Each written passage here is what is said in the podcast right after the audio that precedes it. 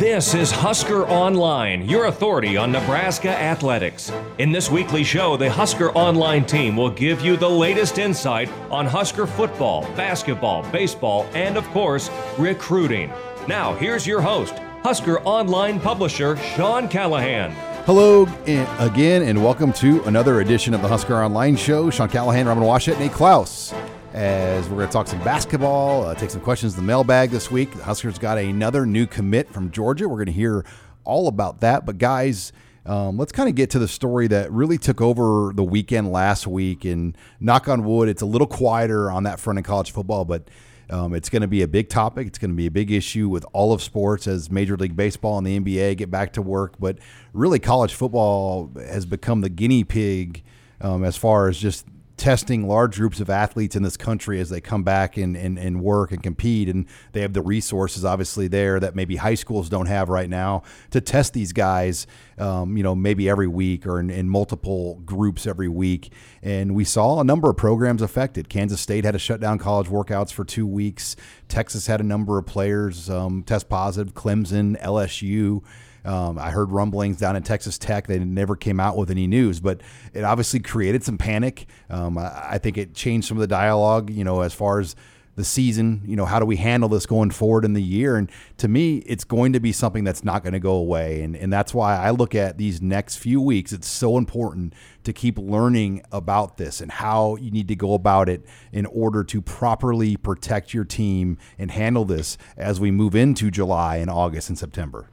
Yeah, for me, it should be zero surprise that there are positive cases and the fact that there's a lot of them in some and a lot schools. of them asymptomatic. Yeah and, and because a lot of that is because there's such inconsistent methods being used by school to school. I mean you have some schools that brought everybody in and just threw everybody all together all at once where you have schools like nebraska that are gradually easing people back in and you know making sure they're uh, overly cautious. And so i mean that's kind of uh, one issue we're dealing with but really the biggest factor going forward isn't the fact that you have positive tests, is what schools are going to do with those positive tests. What's your response when you have, you know, five or six guys come back positive? I mean, how do you handle that and how do you keep it from spreading to where you're able to at least keep some level of containment on the situation. And that will ultimately decide, I think, what happens this fall more than anything. Because, like you said, Sean, it's not going away. There will continue to be positive cases. People are going to come back, uh, you know, for whatever they do and whatever walk of life they have.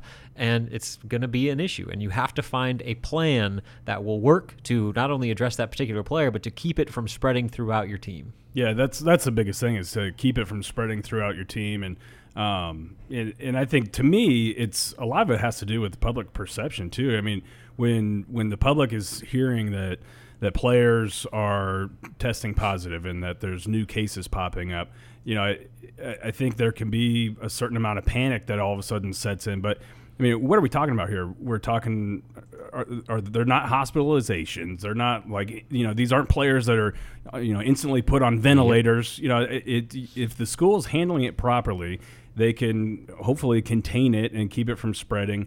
Um, and you know, the, these guys that are that are testing positive aren't you know in grave danger of, of losing their lives in, in, as far as I as far as I know. So, uh, but I, I, think a lot of it is going to have to do with what, how the public is kind of perceiving that. Because if there is panic over this, then then I think that sports in general could be in trouble heading into the fall. And this is my fear, guys. All it takes is one and there could be just one guy with the wrong DNA makeup or something where he is going to be maybe severely hospitalized out of this. And you better believe the athletic in ESPN and Yahoo Sports, everyone's going to really make that a huge, huge story when there's one out of tens of thousands of players that maybe has this happen. And, and how will the reaction be? And how do you handle that and manage that? Uh, because it's going to happen. I, I, truly believe you probably will see at least one guy hospitalized. I mean, even though the statistics show that people in that age category, um, that I don't think there had been a death in the entire SEC footprint. Um, you know, in the 18 to 22 category yet. Um, so th- those numbers line up, but um, it, it's just you know there's there's going to be something that happens here, and it's it's how it, it it's how we react to that and manage that will be also important. Yeah, and you know, it kind of goes to what Nate was saying, where you know the the public response is going to be just as important as what the teams do. I mean, if we're in full blown panic mode like we were in the spring and uh, get back to shutting everything down, well, I mean, obviously that answers the question itself. There won't be sports, but if people have a understanding or at least a better grasp of um, you know not only you know the the situation surrounding the virus but also there's you know established protocols in place that you know again it's about managing and containing uh, you know like you said Sean there's going to be issues where there's going to be an outlier here or there that is going to make for a pretty startling headline where a college football player you know hospitalized or even worse with COVID-19 I mean that that's going to stir some things up. And so managing this thing, I mean, with every potential scenario that comes along, because there's going to be a lot of them, is going to be you know the ultimate question that's going to be answered the next couple months. Yeah, I, I wish there was like a an advisory board or something in college football right now where everyone is kind of using the same protocols and the same procedures and, and going step by step. Um, like the NCAA, well, but they, they, don't have any say over college yeah, football, really. Exactly. So, I mean, but but I, I, feel like if, if everyone was doing the same thing, that then you might be able to, to kind of curb, you know, any potential outbreaks or or you know, I, I guess just kind of have a better handle on it all. But um, when everyone's doing things differently, or, or maybe has you know a, a different approach to it, uh, I, I think that's when things could spiral out of control with a, a, handful of teams that could potentially impact everybody. And you know, you're looking at some of these college towns; they're in smaller communities. You know, look look at Ames, Iowa. Look at Riley County, Kansas, where Manhattan's at. They had like little to no COVID in those areas. And, you know, then all of a sudden you see a group of 10, 15, 20 guys test. And those county officials are, are telling the media, obviously, down there, like, you know, this is why we're getting this spike.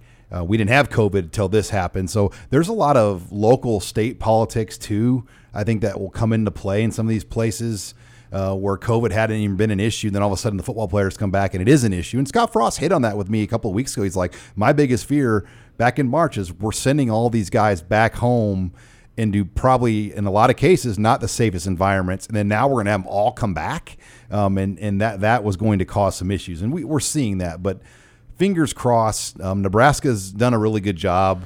Um, as we're taping this show in Lincoln this week alone, they've only averaged about seven COVID cases per day in Lincoln.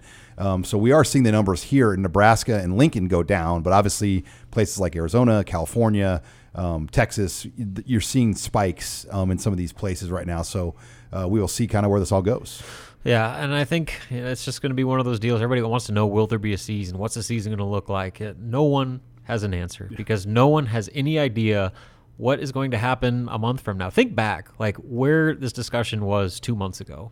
You know, I mean, everybody thought that it was the, the end of the world and the plague was going to wipe out the country. I mean, they thought 2 million deaths yes. would happen in the country. And so, I mean, obviously, we have a, a, completely different perspective of the entire situation right now. And in another two months, we're going to have a completely different perspective than we do right now. And so, I mean, there's no way to answer any of those questions, uh, no matter what you know, athletic director or NCAA spokesman or whatever has to say about this, nobody knows. No one knows anything because the only thing that really deciding this whole deal is the virus. Yeah, and I think that's the frustrating part about it is that there is no, you know, there's completely, um, it's all uncertainty, and and then we're learning a little bit more every day, but you know, I, I think that um, you know I, am just glad I don't, I don't, have to be the one making the plans or, or all the contingency plans for mm-hmm. you know based off of uh, a million different scenarios two months from now on on how things are going to get off the ground or how you're going to operate uh, because. I mean, literally, right now, everything has to be on the table. Um, you know, with how they're going to operate, if, if if and if they're able to to do it. I'm I'm confident we'll play in Lincoln. I mean, Lincoln's fine. But it's what about Columbus, Ohio? Yeah. What about Ann Arbor, Michigan? What if they have things arise that lead state leaders down a different path? What happens in those? That's probably where you you know you worry the most is is other outside factors that are out of Nebraska's control. We're just talking about Nebraska um, that, that you worry about. Yeah, and so I think that there, we all agree that we're confident there will be some form of football season this year. What will it look like and how many people will be there, so we don't know. It, I am pretty confident in saying it will look nothing like the traditional Nebraska football season that we've seen. I think it's just going to be one of those deals where week to week it could look different than what we thought it could be. And budget cuts um, have already happened um, at Nebraska. You know, they're going to trim about 10% of the budget. Um, a number of great people that we know, um, you know, are retiring or moving on um, from Nebraska. Um, and you know they're they're victims to COVID nineteen as well. I mean, you talk about how many people this has impacted with jobs and things out there, and the Nebraska athletic department's had to make some very very difficult decisions um, with the budget. I can tell you that cheerleaders, for example, will not travel this year and go on road games. Um, I think that might be even a Big Ten mandate. Um, just little things like that that they're they're going to cut areas where they can cut. So, mm-hmm. it, you know, it, I, I'm guessing a bowl. You know, like let's just say we get to a bowl game knock on wood. But let's just say we get a bowl trip. I, I don't envision seeing, you know, the big the big bull party, you know, that goes out because number one, pep rally, the money, like they they're not going to be able to spend that additional money, um, you know, on that kind of stuff anymore. So. Like, what would a bowl season even look like if we get to there? I mean, there's things like that I wonder about. Well, yeah, especially considering a lot of those bowl games are in places that are now the highest hit places in the country. Uh, so yeah, I mean, I just want there to be some semblance of football. That's all I'm asking. Just give me a game. hey, I Shrine Bowl's on July 11th, no guys. doubt. Even even if Nebraska has to go play Doane or something like that, you know, what I mean, let's just get let's just get football players on a football field throwing a football around, and at least give me some semblance of normalcy. I'm sure Midland Lutheran or Midland College, Nate with Jamrock, they would they would take the um, the four hundred thousand dollar guarantee check to I play. I was thinking about that actually just a couple days ago. Like, okay, what if what if the schedule looked like Midland and Peru and Doane and like Washburn? Yep. Yeah, UNK. And then you give them like a three hundred thousand, four hundred thousand dollar $400,000 check to play. I mean, yeah, I mean, it's. I guess it's not crazy to think that just have know, a Nebraska state championship. Yeah, that there might be, you know, yeah, Nebraska state championship, or there might be, you know, a, like a two hundred mile travel limit. You know, if you could piece together a schedule within a couple hundred miles of, sure. of Lincoln. So Iowa State, Kansas, Kansas State, South Dakota State, Iowa, maybe. I mean, I mean that's 250, 300 miles from Lincoln. So, yeah. I mean, there's a num there's a number of schools. I mean, you that, could probably make it work, but let's hope we're not there yet. Yeah, all right, I don't want to go down that road just yet. When we come back, we're going to talk Nebraska basketball. Kobe King no longer a part of things, but the Huskers added another piece hours after Kobe King's departure was announced. We'll talk about that with Robin Washut and more next. You're listening here to the Husker Online Show. This is Husker Online, your authority on Nebraska athletics. And we're back here on the Husker Online Show. Sean Callahan, Robin Washut, as talking some Nebraska basketball as uh, things continue to stay in the news. Last week we talked about the new schedule um, being finalized as far as the non-conference. Well, um, players have started to make their way to Lincoln, and there was one notable one that um, had not gotten here and, and, started doing the voluntary workouts, and that was Kobe King. Um, and then it was reported and confirmed this week by Robin Washut and others that uh, King has decided to leave the uh, the, the program. Robin, and uh, first of all, your reaction on this. It sounds like with those kind of close to the situation, it was trending this way for a while, but still a, a very big blow uh, w- when you lose a guy that like Kobe King and what he was going to bring to the table. Yeah, no question about that. And you know, to your point about this kind of being in the works for a while. I think when June 6th hit, um, you know, that was the kind of, un, or I guess, official start date for trying to get guys on campus uh, to kind of get just off-season workouts going, uh, and, you know, just get the ball rolling on that. Uh, well, Kobe King was supposed to be here and he never made it. Um, the, you know, it's funny. All of his stuff was here. You know, he, he had his apartment all set up. It was all you know, delivered and ready to, for him to go he just wasn't here. And so, you know, part of that had to do with, um, you know, academic issues, you know, nothing on his part, but more so with the University of Wisconsin, uh, just their uh, kind of delay in completing his transcripts, getting them submitted to the NCAA uh, to where they can officially stamp that transfer. Uh, and you know that was part of the deal, but really, uh, as the release that Fred Hoiberg, the little one one or two sentence paragraph he uh, sent out, was basically this had more to do with personal stuff going on with Kobe. Uh, you know, they didn't say what, but uh, clearly he was having some stuff that he needed to deal with that went beyond basketball, and that was a big reason why he never even made it to campus. You know, he could have been in Lincoln, uh, you know, still waiting for those transcripts to, to get cleared, but you know, the fact that he never made it, you know, that's a pretty good indicator that there's a lot more to this story than just you know not getting transcripts completed. So he, uh, you know, right now he's back uh, at home in Wisconsin, uh, you know, with his family, uh, hopefully, kind of figuring out the things he needs to figure out. And really, you know, everybody's asking where he's going to go next. I think the question is, you know, does he still want to keep playing basketball? Uh, I think there's a real question there uh, about you know his his basketball future and how much he really still loves the game in comparison to other things going on in his life. So uh, definitely a bad break for Nebraska. I mean, this is a guy that I projected to be in my preseason starting lineup. 10, uh, 12 points a game. Yeah, probably. I mean, he was you know one of the leading scorers on Wisconsin.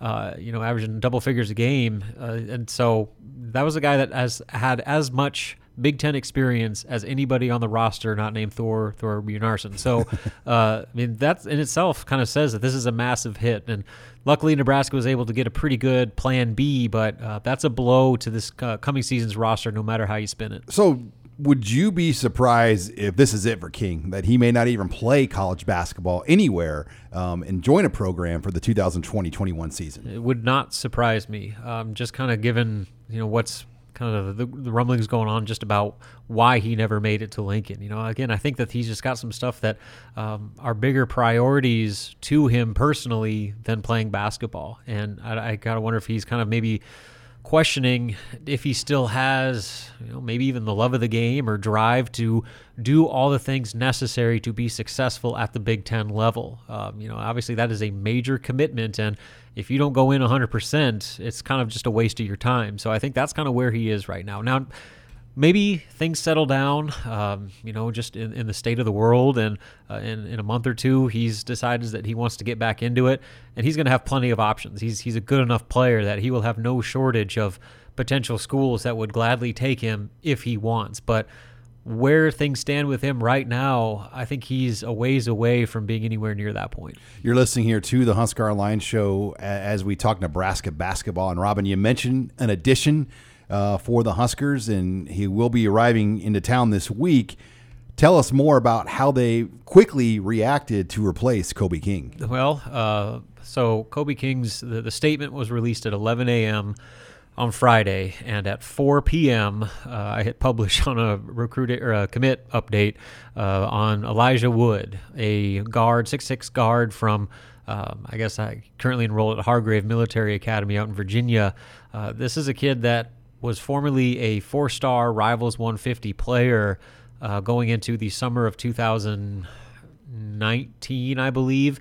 But then he decided not to play AAU ball, and because of the just lack of uh, chances to evaluate him, he eventually dropped out of the rankings and got passed up by other guys that you know our our services could could see. And so uh, I don't I don't think he got worse as a player. Uh, I think he just didn't get the exposure necessary to remain in the rankings. And so you know here you are in the middle of June. You just lost a guy that um, you know myself and many others projected as a potential starter next season and you're able to turn around that quickly and get this type of addition, that is about as good of a, a plan B, if you want to call it that, as you could potentially ask for. So, uh, you know, Elijah's a guy that can play the one or the two. You know, I think primarily he's going to be a point guard. Uh, he's a six-six guy, like I said, who's long, a good defender, uh, and you know, he's. I think the upside is really high there. And the, the questions, though, why was he still available? Well, he was originally a 2020 recruit. Then he decided to take a post grad year, which is why he ended up at Hargrave Military Academy uh, and reclassified to 2021. So that put him at three schools in three years. And then he committed initially uh, back in 2018, I believe, to Tulane. And then they had their coaching staff that he committed to got fired, and he decommitted and ended up committing to Rhode Island. And then things kind of just got messy there. I don't think he really uh, meshed well as he thought he would with the coaching staff there decommitted from Rhode Island, and then so that was at the end of April. And on May 1st, Nebraska offered him as a 2021 recruit, and he, you know, was all in on it. But then when the Kobe King stuff started to kind of get you know more and more serious, Nebraska reached out and said, "Hey, would you have any interest in going back to 2020?" And he said it took about all five seconds for him to think about that and said yes, uh, and he committed. And now, like you said, he, he's on he's in Lincoln right now. So, uh, all things considered, you know that's a pretty good fallback. All right. Well, and finally, Robin, uh, I'm going to put you on the spot here. Take Kobe King out of it. Who is your projected starting five? Well, so much of that has to do or depends on with Trey McGowens if he gets that waiver. And Nebraska still feels good about his chances. I mean, obviously, he's going to go the COVID 19 route and basically say that he left Pittsburgh, which, you know, was one of the in one of the more highly effective regions in the country in the northwestern United States or northeastern United States and move to a much safer place in Lincoln. So that's kind of the basis of their waiver. And with the NCAA, they're going to be have thousands of similar types of waivers on their plate. You got to imagine they're really going to be um, lax on giving those things out, especially compared to previous years. So if he is ruled eligible, he's definitely in the starting lineup. So I got Delano Banton, Trey McGowens, Teddy Allen. Um, Lat Mayen for now, and then um, I'm missing somebody right now. I'm blanking. Thor? No, not Thor. So I originally had Kobe King. So yeah, so all right. So you maybe put Lat at the four, and then maybe Ivins comes in at the five, and you have a little bit bigger lineup. I think they were going to go guard heavy with Kobe King, but now that he's out of the equation, I think you probably get a little bit more size. So yeah, I'll go Yvan at the five, Lat at the four, Teddy at the so-called three, um, Trey at the two, Delano at the one. And you see a guy like Thor just being a really, Yes. really solid bench He guy. will play a lot. He'll play a lot just because a smart guy. He's the most experienced guy on the roster, and he fits Fred's uh, basketball IQ requirements as well as anybody on that team. Well, lots to follow, and Robin Washut has been on top of it more than anybody. So make sure you follow his work here on HuskerOnline.com. And we come back, we're going to be joined by Chad Simmons, uh, who broke the news on Gabe Ervin's commit.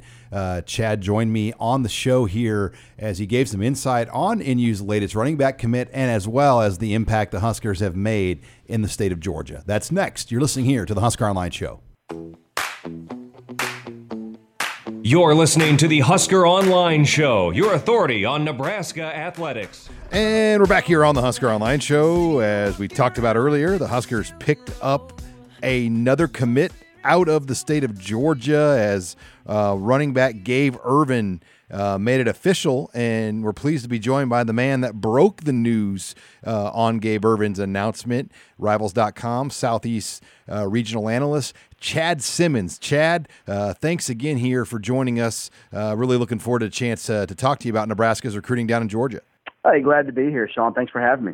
Well, yeah, let- let's get right down to it. Um, the Huskers picked up um, their second, um, and really they had a third guy uh, in Chris Paul as well from the state of Georgia. But uh, let's get right to Gabe Ervin. Uh, this is a kid that you're very familiar with. Uh, you know, he broke his announcement. Um, I, I think a lot of people were surprised. It kind of came out of nowhere how and when this happened. Uh, run us through a timeline of what you knew about Gabe Ervin and why he picked Nebraska. Yeah, you know, it even surprised me a little bit. Obviously, you know, we work hard on the road, at least I do, is at building relationships and, and building that trust with different sources, including obviously the prospect himself and the people that are closest to him. And, uh, you know, Gabe himself, you know, hit me up uh, probably week and a half or so ago and kind of gave me a heads up that his mind was made up. And I was somewhat caught off guard. He had talked about that he would like to make a commitment before his senior season. There was no guarantee in that. He was kind of holding out to see if he would be able to take visits again at some point this summer. That was obviously squashed through at least July 31st, and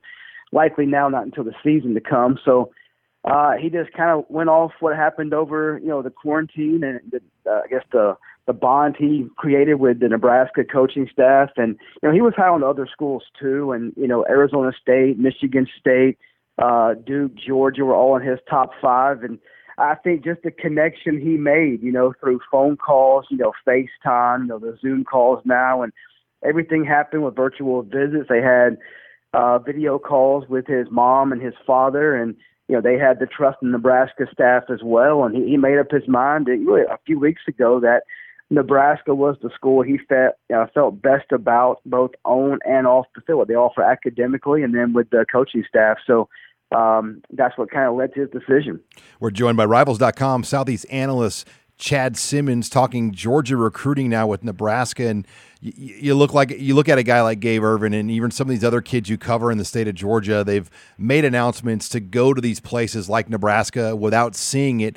Do you get the sense, Chad, a lot of these kids are, are, are getting anxious, getting antsy? They feel like they might be left uh, without a seat at a Power Five table because, you know, obviously most of these kids want to go Power Five. They want to go to a good program. And when spots fill up, it allows these other Power Five programs, say like a Nebraska, to say, hey, you know, we want you, but we only maybe have the one spot. And if you want the one spot here, uh, we got to hear from you sooner rather than later. Yeah, there's no doubt. It's, it's been different for all of us. Obviously, uh, us covering recruiting and football programs like you do at Nebraska, and myself covering top recruits in the South. I mean, it's been different. And these guys were planning to go on visits, you know, in March, April, May, into the summer, and likely have a decision based on those trips. Instead, obviously, uh, like you said, they're getting squeezed a little bit. And I, I never heard that really from Gabe himself, but many other recruits have told me they're getting a little bit tired of the attention, you know, constantly being asked to call them, you know, basically every day, respond to every text message. Uh, and just it just got a little bit old. They, they like it at first, obviously the attention, it feels good, and but over time, when you got five, six, seven, even ten, twelve schools hitting you up daily, multiple coaches, and, and feeling obligated to kind of respond to those texts or, or call them or do FaceTime. They want to play Madden with you on the PS4 or something like that. It gets a little bit much and overwhelming for some of these kids. And they do want to kind of lock in their spot, but a lot of these guys also want to lock in that spot, but then also take visits, you know, when that time comes uh, this fall to kind of make sure of that decision. So I didn't hear that from Gabe. Gabe's a very low key kid. It's not about uh, the drama. He doesn't love the spotlight on him all that much. Uh, yeah, he enjoyed today and he enjoyed making that decision with us on video through, um, you know, Zoom and with his family around him, and, and he definitely earned that. Uh, but he's not one that was, I don't think, caught up too much in that. Uh, what we're talking about as far as being squeezed per se and kind of lock in that spot. I think he just felt Nebraska what was a great fit for him academically and athletically. Yeah, and, and you look at Gabe, he's 6'1, Chad, he's 205 pounds. Um, describe his ability. I mean, well, you're familiar, obviously, with some of the other players Nebraska has landed from the southeast at running back, particularly. Uh, what, what type of back is he? How do you see him fitting into the Big Ten Conference? You know, I think when I think about Big Ten football, I think about a guy, you know, like Gabe Ervin. He's kind of that old school SEC back, you know, that people talk about down here. That's that's big, that's strong, that runs with power runs through tackles. You know, he's not. He, he has good track times. He doesn't play quite as fast, maybe as his track times lead you to think. At least not that I see. I've seen him live a couple of times. Obviously, I've seen a lot of tape on him as well. Uh, and and what I think plays in good for him uh, in Nebraska down the road is he plays at one of the top programs in the country. So he'll come out very well coached and prepared uh, academically and athletically. He'll be I think, very much prepared to compete for playing time. And then also this program at Buford High School that wins. They won the state championship last year. They won eight or nine in the last 15 years here in Georgia and produce, you know, almost double digit guys every year that sign. Gabe will come out fresh. They have three or four running backs in that rotation. Uh, 21, 22, and even 23 guys played last year in the rotation. So he's not going to come in, you know, banged up, worn down. He's going to have a fresh body, fresh legs. He's a guy that I think is more of a, a north-south physical style of running back. He's not that that new age spread guy that's going to, you know, go out in the slot or return kicks. He's not that type of guy. He's a guy who's going to feed the ball uh, to and, and you know second and short, third and short, inside the goal line, the red zone, uh, that area. He's not going to be to me this the the clear, you know, anytime he touches the ball, take it to the house type of kid. He's not that, at least not yet. We'll see him again, obviously, this year. Can he can definitely improve his explosiveness, his top end speed, but he's a very strong guy, more of an upright runner, more of a one cut type guy. Uh, but a guy that's very strong and very productive.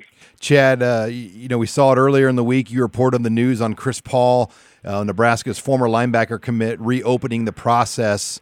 Um, you know, with a guy like Gabe, does do Nebraska fans have to be worried about that? I mean, some of these kids haven't seen Lincoln; they don't know what it's all about. Um, you know, is there a chance some of these guys, like a Sean Hardy, like a Gabe Ervin, uh, two more Georgia guys in this class from Nebraska, uh, could they want to still take other visits during the season if and when that time comes? You know, Gabe seems pretty pretty solid. Same with Sean Hardy. You know, at, at the very when when Christopher Paul committed to Nebraska, uh, he wanted to take trips even the day he committed to Scott Frost and that coaching staff. I think they were aware of that. I know I was aware of that. And I just think, you know, even a few weeks into that commitment, I posted on your board on huskeronline.com that, you know, he's going to take trips. You know, he doesn't seem as solid as some other people do that have committed this spring. Uh, so his decommitment, you know, didn't shock me at all. The timing, you kind of never know what a kid's going to think. And, when he may do something like that. But it wasn't a complete shocker, I don't think, to me or or really your true fan base as well on the website. Um, Christopher's different. You know, he always had interest in other schools. He's picked up new offers. One coming from Tennessee, where the old head coach at his high school is on that Tennessee staff now. So uh, they have a, obviously a connection there uh, with him. But it's not just Tennessee; it's other schools. And he always wanted to get out. He committed somewhat like I'm calling a blind commitment nowadays with these guys committing where they have not visited or stepped on campus to feel, you know, the vibe, the community, the academic uh, process there at each school. So uh, Gabe seems, you know, again, at this time, he seems pretty set uh, on Nebraska. The same with Sean Hardy. Both those guys are very low key, laid back guys uh, that have very good family around them that help them make this decision. So uh, right now, it seems like Ervin and Hardy are pretty strong to Nebraska. Uh, they were not giving me the same type of feedback and vibe that Christopher Paul was when he committed to the Huskers. A couple other Georgia guys down here, Chad, uh, Myles Farmer, Quinton Newsome, uh, both are poised, I think, to get on the field. Um, they're really high on Myles Farmer. You hear any good nuggets or tidbits from the road on those guys uh, that Husker fans might want to hear? Well, I definitely, you know, like Farmer coming out of high school, just a versatile athlete, physical kid from from right there around the Atlanta airport at Westlake High School. Uh, he, he's definitely a guy that's worked hard. I know here in Atlanta, uh, being back before going back to Lincoln and uh, in the off season with the quarantine going on. Obviously, I know some guys he trains with, just getting bigger, stronger, and I think his versatility. I mean, he definitely has the mindset uh, based on talking to people that train with him uh, to go in and make a big impact. With Newsome, you know, that long, rangy, instinctive defensive back. Again, both those guys come out of top programs like, you know, talking about, you know, Ervin from Buford uh, and then Sean Hardy at Camden County. Uh, you talk about Farmer from Westlake, uh, and you talk about Newsome from North Gwinnett. All, all those programs push out Power Five kids year after year. They play great competition. They prepare you for college. Uh, so I expect big things. I think that's why Nebraska is trying to get more involved in the Peach State in Georgia. I think not just the athletes here, but the high school coaching uh, really, I think, is a step above a lot uh, around the country. So I think it prepares them for on the field and off the field as far as preparation academically in the weight room, the mindset, the mentality. Uh, and I think that's why Nebraska wants to come hard back into Georgia to pull. You know, if they can pull two, three, four a year, that's going to really help their roster down the road. Hey, well, Chad, I know uh, all of our subscribers on Husker Online are really grateful, really thankful for the contributions you've always given us. And once again, you delivered uh, the news breaking the announcement on Gabe Ervin on uh, rivals.com. So we appreciate you and your hard work. And, and thank you for the great coverage you, presi- you provided for all Nebraska fans on this announcement this week. Oh, my pleasure, Sean. I mean, working with you guys, you know, yourself, you know, Nate Clouse, a bunch you have there at Husker Online. You couldn't put a much better team together and really kind of lay out the plan of how to successfully cover, you know, the program like Nebraska. So working with you guys is definitely a pleasure of mine. Well, hey, thanks again, Chad. More to come here as we'll take your questions in the Husker Online mailbag next. You're listening to the Husker Online Show. This is HuskerOnline.com, your authority on Nebraska athletics. And we're back here on the Husker Online Show. Sean Callahan, Robin Washut, Nate Clouse. Thanks again to Chad Simmons for joining us here on the show as we talked about Gabe Ervin, the Huskers' latest commit. And Nate will chime in on that as well here in our next segment. But I wanted to get to our mailbag guys as uh, lots of good questions this week in the mailbag. Um, and I took them out of our chat as we get a ton of great questions on Tuesday, as we have by far one of the most active weekly chat you're going to see um, with Husker fans asking really intelligent questions, and we try to bring some of those questions here on the show. Um, and first question I want to ask guys in the mailbag had to do with with the mini camp and losing spring football. What do you think the coaches would prefer? An extended summer fall practice like this year, or having spring ball in a normal fall camp? And my answer to that, guys, was I, I think they'd they'd rather have the spring ball. That's because you cannot. I mean, you get those 15 practices, and in Nebraska's case, with spring break worked into there, they get six weeks of you know practice. There's one week of spring break, uh, but they go three days of practice a week over five weeks. They have three major scrimmages if you count the spring game, um, and man, you get so much out of those late scrimmages in spring ball that you're just not going to be able to probably get in a, in a mini camp. But a mini camp is a nice consolation prize. Well, and would just having the extended summer mean that players aren't doing anything from January to June? I mean, in, in that scenario, if that's the case, then no way. That's way too long of a break. I think they'd like to space it out, keep guys on campus, keep them engaged within the program, uh, keep them in shape, uh, and you know, being able to get 15 solid practices without the grind of you know playing a game. Uh, and so, yeah, I would say that the traditional schedule would be far preferred, but all the things considered of what's going on right now, you you certainly take the current calendar the way it is right now. Yeah, I think they'd take whatever they can get at this point, consider you know considering the current situation. But I don't see any any way that they would uh, prefer this in the in the long term.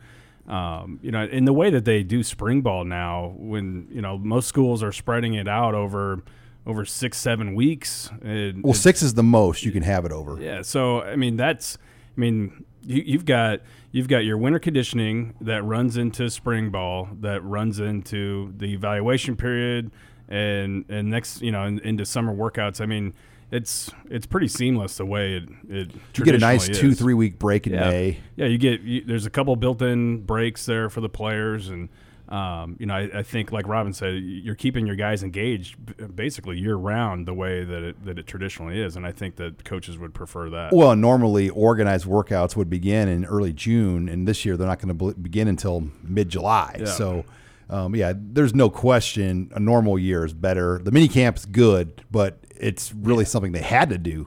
Um, next question, it's for Nate. What's your take, Nate, on Christopher Paul Jr.? Do you think they can find a better inside linebacker than him to take that spot?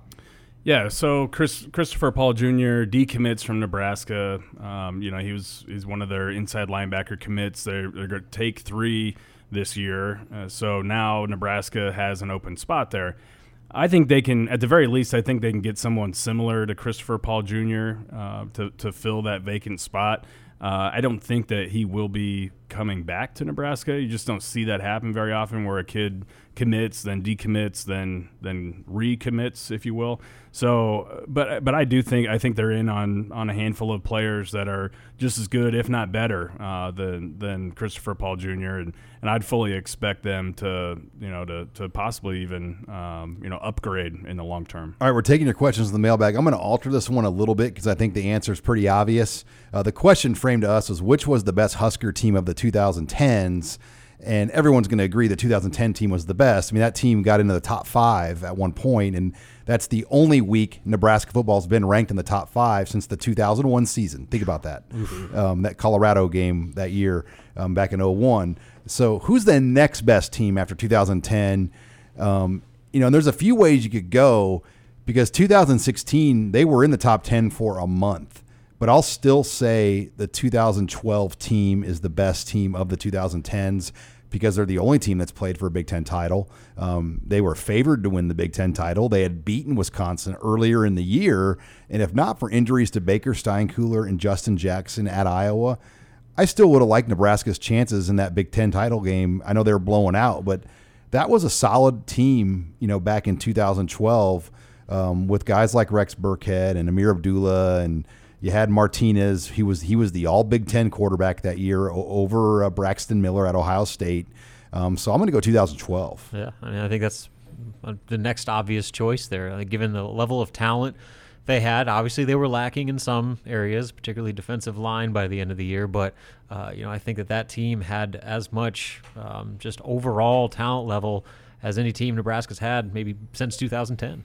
Yeah, that's what you have to go for. I think is the 2012 team. They they won the what was it the Legends? They went seven at- and at one in the. Big Ten. Yeah, it's so. I mean, if you're winning your division and playing for the Big Ten title, then I think I think that automatically qualifies you as as being one of the top ten or one of the top teams in the in that decade. So uh, I think that's where you have to go. But I think what what may skew some people's opinion on that was just how badly the ending. Yeah, how badly it, it came uh, to an end there. I mean that, that Big Ten title game was an embarrassment. Well, and this doesn't get enough credit about the 2012 team. I mean, they went blow for blow with Georgia, and Georgia was a play away from being in the BCS title game Yeah. that year. I mean, literally, you watch that Nebraska Georgia game. There was not. I mean, it didn't feel like Nebraska was outclassed. No. They they they had Georgia on their hands and knees breathing, and a fluke Ameer Abdullah fumble. Yeah. Basically, you know, he, he he was tossing the ball to the referee so they could speed up the no huddle offense, and they called it a fumble. And Nebraska was driving to take the lead there and win the game, maybe. And um, so, yeah, that too gets forgotten, in my opinion. That they were toe for toe with a team that almost won the national title that year. Yeah, and so again, I mean, I think just as far as overall talent level, that's, just- I mean, there, there's no question. And then when you're also talking about a decade where the last four or five years have been absolutely atrocious, you don't even take those into consideration. It's a pretty small uh, number of options you even have to choose from. It- it- the pool is fairly limited. Basically, all Bose teams. Yeah, I mean Riley had the one team, but it just the way they lost to Iowa at the end of the year, and then obviously the Tennessee game, they just they, they were playing Ryker Fyfe, and you know just didn't you know Derek Barnett ruined Nick Gates. That team was a disaster. We had fun in Nashville though. That was the the one consolation. To Nick Gates' credit, though, he's got a chance to potentially start for my New York Giants this year as a guard or center. How about that? All right, quick answer here in this one. Who are you guys most excited from to see from a strength and conditioning standpoint? My guy is Ty Robinson. Yeah. Why Ty Robinson? I just think his body, his development, um, in one year, I think he's going to show a ton of gain. So that's the guy year over year. I'm really, really intrigued to see his body and how it changes.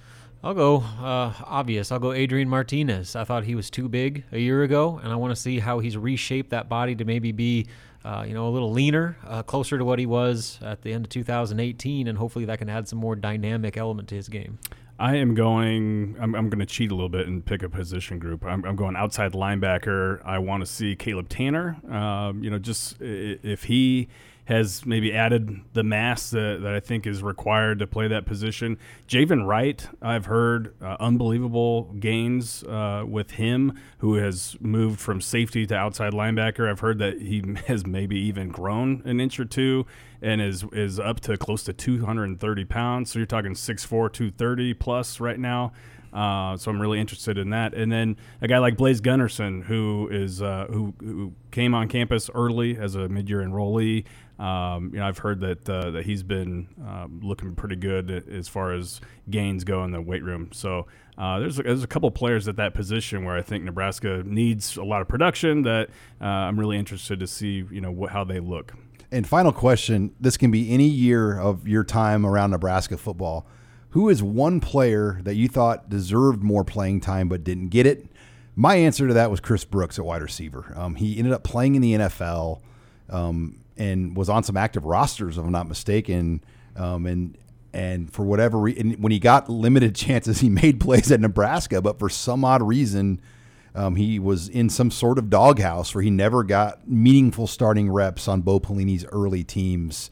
Um, so Chris Brooks would have been the guy I wish could have gotten, you know, Kenny Bell type balls thrown his way to see what he would have been able to do. There were a couple guys that got into that doghouse that ended up being pretty good players. Phil Dillard, I remember it wasn't Yep. until like his senior year that he actually got to see the field. And field. that changed the defense. and he was a fourth round draft pick. I mean, like, so uh, I think in that chat I answered Andy Janovich pre senior year because I mean we all saw he's an elite level talent that you know Nebraska hadn't seen at fullback in a long time. Think about that UCLA game. They were playing Mike Marrow over Andy Janovich. Unbelievable. and they gave Marrow like multiple third and one, fourth and one Fourth carries. and one, yeah. And they didn't get him, and it cost them the game. People couldn't stop Andy Janovich when he was running. He's a And little freak. E- Even CJ Zimmer was on that roster, and they were playing Mike Marrow over both those guys.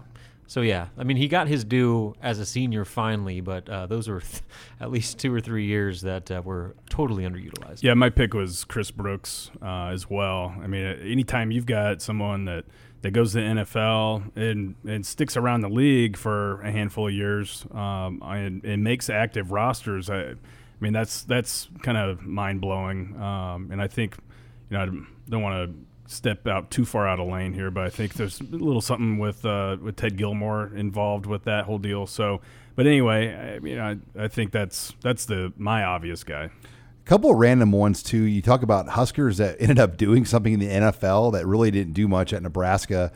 Givens Morty Price or Givens Price, like he he was in the NFL for a few years and like really wasn't a factor here. Um, Zach Sterup. I mean, you think about his senior year, only got to start a few games, and he held on to the NFL a lot longer than most Husker recent linemen have. Mm-hmm. I mean, there, you can go down the line. There have been a few guys that you know, you wonder if they would have just gotten, you know, things fall right for them, you know, what they, what they could have done at Nebraska. Yeah, and again, I think there's especially early on, especially during the Bo Pelini years, there were a lot of guys that were good enough to have a much bigger impact, but for whatever reason, they couldn't uh, get the trust of their coaches to see the field enough. I mean, remember, Lavonte David wasn't a starter to begin, you know, that season. It, it took until, Sean Fisher yes. and Will Compton getting hurt so, and it's because they didn't trust him because they didn't think he knew the defense. Well, it turns out when you are a absolute freak of nature, you just go make plays. It's instinctual. Yeah. You tackle the man with the ball. and he was very good at that. Very, very good at that. I mean, some of those tackles he made on like Denard Robinson. I mean, yeah. Like I remember there were plays where Robinson was going to get like a 70-yard run, and he would just lift his hand up and. Those were plays maybe two or three linebackers in the conference could make, and Lavonte David was one of them. Penn State 2011, he made three, three straight tackles. tackles. It was third and two, or second and two, third and one, fourth and one. He made all three tackles. The strip. And he in that fourth and one was it the fourth and one or third and one? He had no business making that tackle. And Penn State was top ten. I mean, that was a good quality Penn State team. Granted, it was the day or two after Joe Paterno was yes. forced out, but yeah. they were still a good team. Yeah, I mean, goes to show you sometimes uh, talent isn't always the number one factor getting a player on the field. Yes. All right, when we come back, we'll close the show with some recruiting talk with Nate Clouse. You're listening here to the Husker Online Show. You're listening to HuskerOnline.com, your authority on Nebraska athletics. Final segment here of the Husker Online Show. Sean Callahan Nate Clouse says this segment of the Husker Online Show is brought to you by our friends at Kugler Vision. Nate Clouse, tell us what we need to know about Kugler Vision. Well, yeah, who doesn't like easy uh, things? And right now, I, I, think everyone needs convenience in their lives. And what a better way to go to, to improve your vision as conveniently as possible as a Kugler Vision. I know that my experience there was so easy, quick, uh, and very convenient, uh, top notch customer service. Uh, right now, you can book your private consultation at KuglerVision.com uh, it, on their online scheduler right there and uh, just see how easy and convenient it can be to improve your vision. Talking recruiting, Nate and the Huskers pick up a running back recruit and you know, we were trying to figure out when is the running back position going to come into shape for this recruiting class. Obviously, they need at least one, um, if not another one. Um, and they pick up a commitment out of Georgia uh, from Gabe Ervin. Nate, tell us more about Nebraska's latest running back recruit. We just heard from Chad Simmons as well. Yeah, I mean Gabe Ervin, 6'1", 200, 205 pounds. Um, you know, he's he's a big kid. He plays for a tremendous program in Buford, Georgia. Um, they they're just coming off a state title. They are one of the favorites to win state uh, each and every year. They produce dozens of Division One prospects on a on a yearly basis. I mean, it's a big time football program. They get their guys eligible. They their guys know football. They know how to watch film. They know how to train. They know what it takes to to succeed and play at a high level. And um, you know, and, and, Gabe Ervin is a big reason why they won the state championship last year. Um, to me, when I watch him, I, I, I, see a tremendous inside runner, a north and south guy. He's, he's, he's got a little wiggle to him, so he can make people miss. Um, but he can also run over people, break tackles. Um, he has speed to, to rip off long runs. So, I mean, there's an awful lot to like about Gabe Ervin. And, and I know Nebraska, he's he was at the very top of their board. I mean, they they think that he's somebody who's going to be able to come in and um, you know, and kind of maybe even take the torch from a guy like uh, Dedrick Mill or Dedrick Mills. Um, as far as you know, being being maybe a, a, power back or the inside running threat uh, that in their power run game. You're listening here to the Husker Online show, Nate. Now you look at the running back position. Are they done, or will they, or will they try to get more of that slasher that can do both? Yeah, you know that's the big question is is what happens next at that position. I think that if if uh, you know it all kind of depends on the numbers. I think that's the fluid thing about it all is that with a smaller class, they, they kind of have to pick and choose their spots, you know, and, and who's available at, at, certain positions. You know, if you've got just for an example, you know, if you you've got uh, let's say one spot left for sure at offensive line, but yet you've got two really really good players that are wanting to jump in uh, in the boat um, you know, you might take both of those players and take one less at another position. So, um, you know, things are fluid, and I think they're going to be fluid up until you know the class is is pretty much done, or up until it has just a couple spots left. Um, if they do take another running back, though, I think it will be more of that duck R type of player, somebody who can line up in the backfield as a running back, but also as a, you know as a slot receiver and as a as a wide receiver catching passes too. So um, you know that's the type of player I think they would like to add if they do in fact add another at the running back spot. And I know I know we touched on this a little bit in the last segment of the mailbag, but with Chris Paul, does that automatically now just open another inside spot um, for him to go after an inside linebacker? Yeah. Uh, so they were planning on taking three inside linebackers this year.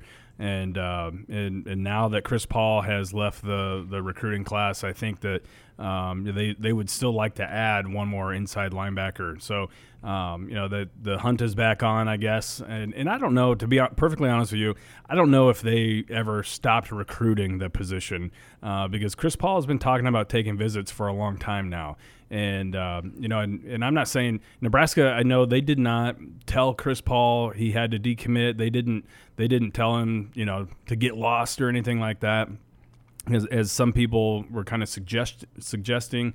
Uh, but at the same time, I think they were pretty upfront with uh, with letting him know that hey, if you're looking around, so are we, and, and we're going to continue to look around. And and uh, you know, I think that, it, that he just kind of finally came to the realization that okay, uh, if I am going to take visits, maybe I, I just need to completely open it back up. And so uh, there's a handful of players Nebraska has continued to, to stay in touch with that um, you know very well could fit that that last spot. And Nate, a couple guys on your future cast that you've got going to Nebraska, and we hit on this guy a little bit, but Christian Burkhalter, the outside linebacker out of Spanish Fort, Alabama.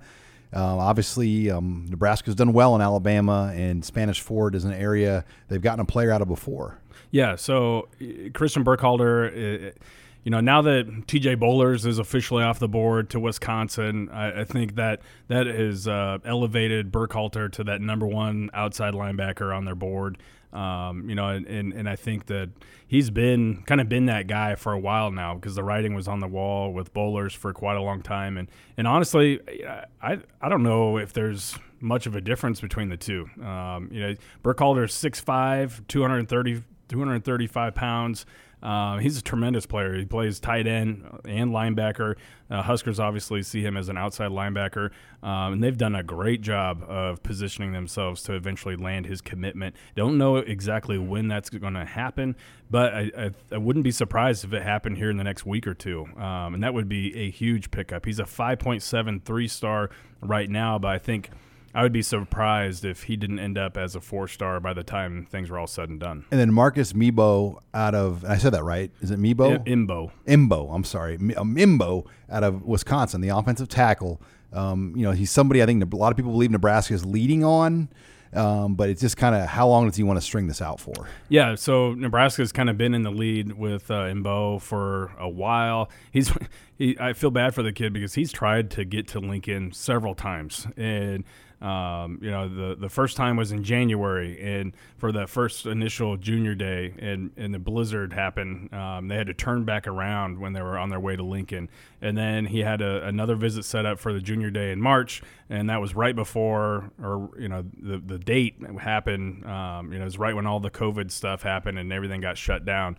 Um, you know, there's a chance that he takes a visit to Lincoln this summer, but just to be on campus. Um, it would not have anything to do with football. They wouldn't be able to obviously uh, meet with the coaches or anything like that. But uh, if that happens, I think that Nebraska could very well add his uh, add his commitment to the list. But like I was mentioning earlier, you know, it depends on on the numbers. So, you know, how many guys can they take? Because uh, there's a, a, couple offensive linemen that I think they're sitting pretty well with right now. Um, but they can take one more for sure. But how many more are, are they going to take? So um, I like where they're at with Marcus Mbow. Um, and if he does make that visit in the summer, just to kind of be in, on campus and to, to, take a look around the city Lincoln, uh, I wouldn't be surprised if he went ahead and ended it. And the way they're recruiting O linemen, Nate, it, to me, it just seems like they never want to be in a position ever again where they're having to rely on first, second year linemen. They want to get old and stay old. Yep. Yeah, absolutely. Um, and and they, I mean, they want to they want to recruit athletic guys that that can play multiple positions and and kind of bring those guys up uh, through through the program, so they can eventually be two or three year starters um, instead of relying on on someone playing as a freshman or redshirt freshman and and hoping that they pan out to be a, a four year starter. So um, you know, and, and I'll, I'll, be honest with you, I, I think that that's probably the position group that they've recruited the best since Scott Frost has gotten here. I, I think that, uh, and you can make a case that maybe quarterback too, but I, I, think the the job they've done to kind of rebuilding and, and restockpiling the the pipeline has, has been really really impressive. And maybe a year from now, we're talking secondary in that same conversation. Yeah, yeah, secondary is right right there, not too far behind. And then July fourth, Nate, I know Latrell Neville has said the four star wide receiver out of Houston that he plans to make an announcement. Any changes on that, and obviously we all think Nebraska is probably the team at this point. Yeah, I think Nebraska is the team to to beat right now, um, and really I think they have been since he decommitted from Virginia Tech. Tech, uh, what two or three weeks ago, or maybe almost a month ago now. So, um, you know, I, I, think that this is pretty much a done deal. You never know until until they come out with it, but you know, all signs are pointing to him being a Husker, and um, and you're talking about a, a four-star wideout that's 6'4", 190 pounds, and uh, plays you know in a at a tremendous school and at a high level in, in Houston. So um, what's not to like about that, right? The long-standing tradition of Fourth of July commits yes. during Nate Clouse's parties. Yeah. Uh, I, mean, I, think we've had three or four over the years, Nate. Where at least, yeah. Um, the Thanksgiving, the Christmas, and the uh, the worst fourth. was the worst year was uh, Freedom Akinmoladun. Yeah, there's like three. Well, you had Monte Harrison, uh, Freedom Akinmoladun, and then uh, Lorenzo Stewart.